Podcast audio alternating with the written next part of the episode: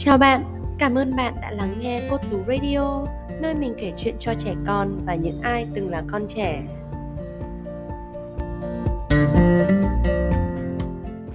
Ngày này ngày nay là những câu chuyện cổ tích được cải biên bởi Tú Anh Hoàng. Câu chuyện ngày hôm nay là cô bé quàng khăn đỏ. Ngày này ngày nay, ở một thị trấn nọ có một cô bé đáng yêu với mái tóc đen dài, Cô thấy các bà trong làng thường đeo khăn mỏ quạ màu đen, xong cô lại thích màu đỏ vì màu đỏ thật rực rỡ và đầy sức sống, nên đã nhờ mẹ may cho những chiếc khăn mỏ quạ màu đỏ giống như các bà. Cô bé đội hàng ngày, đi đâu cũng đội, đến nỗi người trong thị trấn quên cả tên thật và gọi luôn cô là cô bé quàng khăn đỏ. Khăn đỏ có bà ngoại sống trong một ngôi làng cách thị trấn chừng một cây số. Cô bé thường được bố mẹ đưa về thăm bà mỗi dịp cuối tuần hoặc được nghỉ hè. Về nhà bà, cô được chơi với thật nhiều cây rau, con vật mà cô không gặp ở thị trấn nên khăn đỏ thích lắm. Một hôm, mẹ khăn đỏ nói với cô rằng Khăn đỏ à, mẹ có làm bánh bao nhân xá xíu bà ngoại con thích. Xong mẹ đang bận một chút nên chưa thể mang sang cho bà được. Con có thể tự mang cho bà cho kịp bữa trưa giúp mẹ được không? Dạ được ạ. À. Khăn đỏ không chút ngần ngại đồng ý luôn. Thế là mình được sang nhà bà chơi rồi, khăn đỏ nghĩ. Sang nhà bà cũng khá xa, còn có tự tin nhớ đường và đi một mình được không? Khăn đỏ nghĩ một lúc. Con sẽ cố gắng ạ, à. mẹ cứ tin ở con. Tốt lắm, mẹ tin con. Con nhớ đi thẳng sang nhà bà cho kịp bữa trưa nhé. Vâng mẹ. Nói rồi, mẹ quàng khăn và đưa cho cô bé một giỏ có chiếc ba chiếc bánh bao. Khăn đỏ hăm hở, hào hứng xách giỏ bánh nhảy chân sáo rồi giơ tay chào mẹ. Mẹ cười, nhìn cô bé khích lệ. Tuy nói để khăn đỏ đi một mình, song mẹ cũng âm thầm khoác áo và đi sau cô. Ra khỏi nhà, khăn đỏ men theo vỉa hè và đi dưới bóng cây cho mát. Vừa đi, cô bé vừa huýt sáo rồi lẩm nhẩm bài hát Cháu yêu bà để lát sang nhà bà, khăn đỏ sẽ hát cho bà nghe. Đi một đoạn thì cô gặp một ngã ba có cột đèn giao thông. Đèn đang bật màu đỏ, cô bé dừng lại, ngó nghiêng quan sát. Ồ, gần trưa nên đường vắng thật đó. Khăn đỏ lẩm bẩm. Này khăn đỏ, đèn xanh rồi, đi thôi. Chợt có tiếng nói bên cạnh làm khăn đỏ giật mình. Hóa ra là tiếng bạn Cam cùng lớp. Cảm ơn cậu nhé Cam. Không có gì, cậu đang đi đâu vậy? Cam hỏi. Tớ đem bánh bao cho bà ngoại. Ồ, cậu cừ thật đó. Tớ chưa tự đi sang nhà ông bà bao giờ.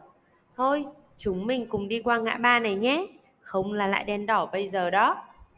Ừ, chúng mình đi thôi.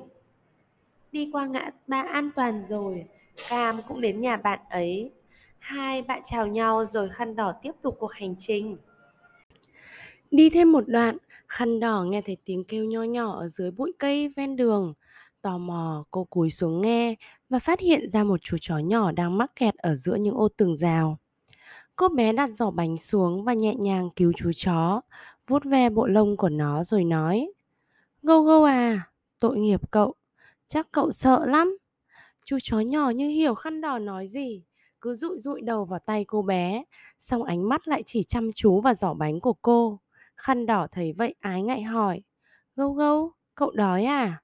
Nhưng đây là bánh mẹ tớ làm cho bà ngoại để ăn chưa?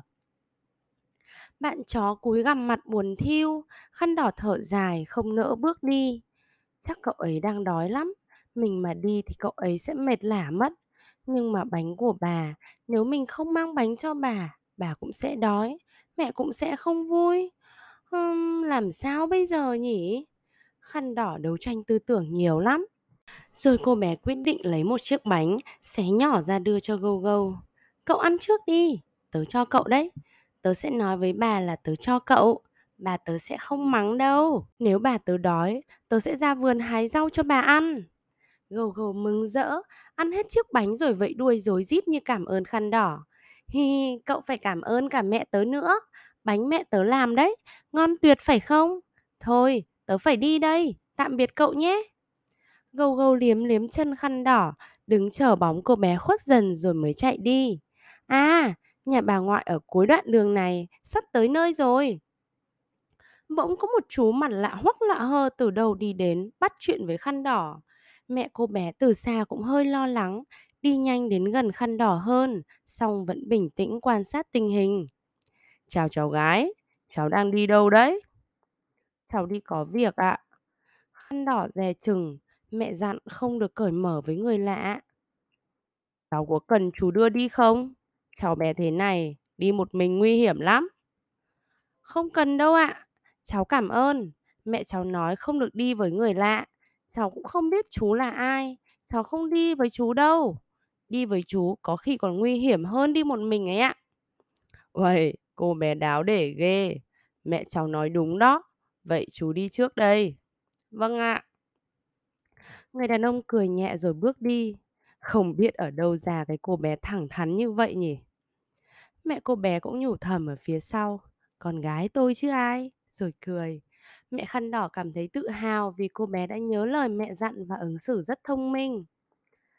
Bà ngoại ơi, cháu mang bánh đến cho bà đây ạ. À. Khăn đỏ đập cổng và gọi to.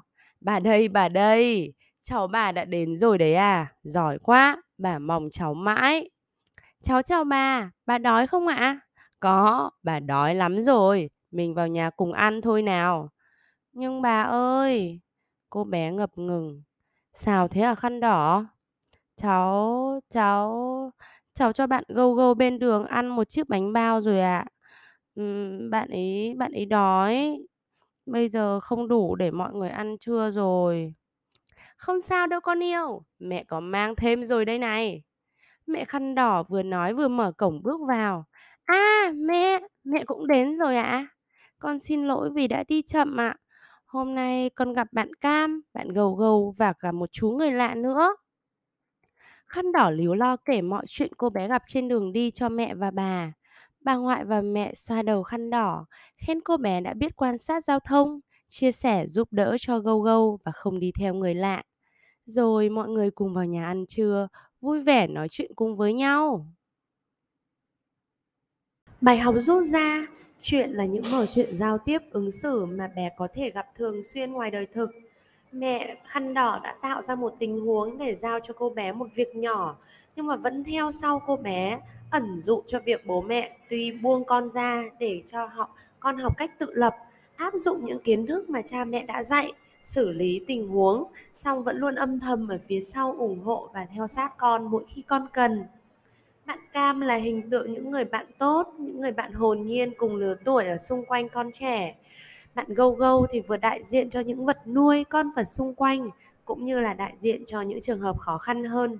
Bé sẽ học cách yêu thương, động vật, giúp đỡ những người có hoàn cảnh khó khăn trong cuộc sống. Chúng người lạ thì luôn xuất hiện xung quanh những đứa trẻ, cho dù là người lạ có ý tốt hoặc là ý xấu. Những đứa trẻ ban đầu thì đều cần học cách cẩn thận, dè chừng trước khi tin tưởng một ai đó.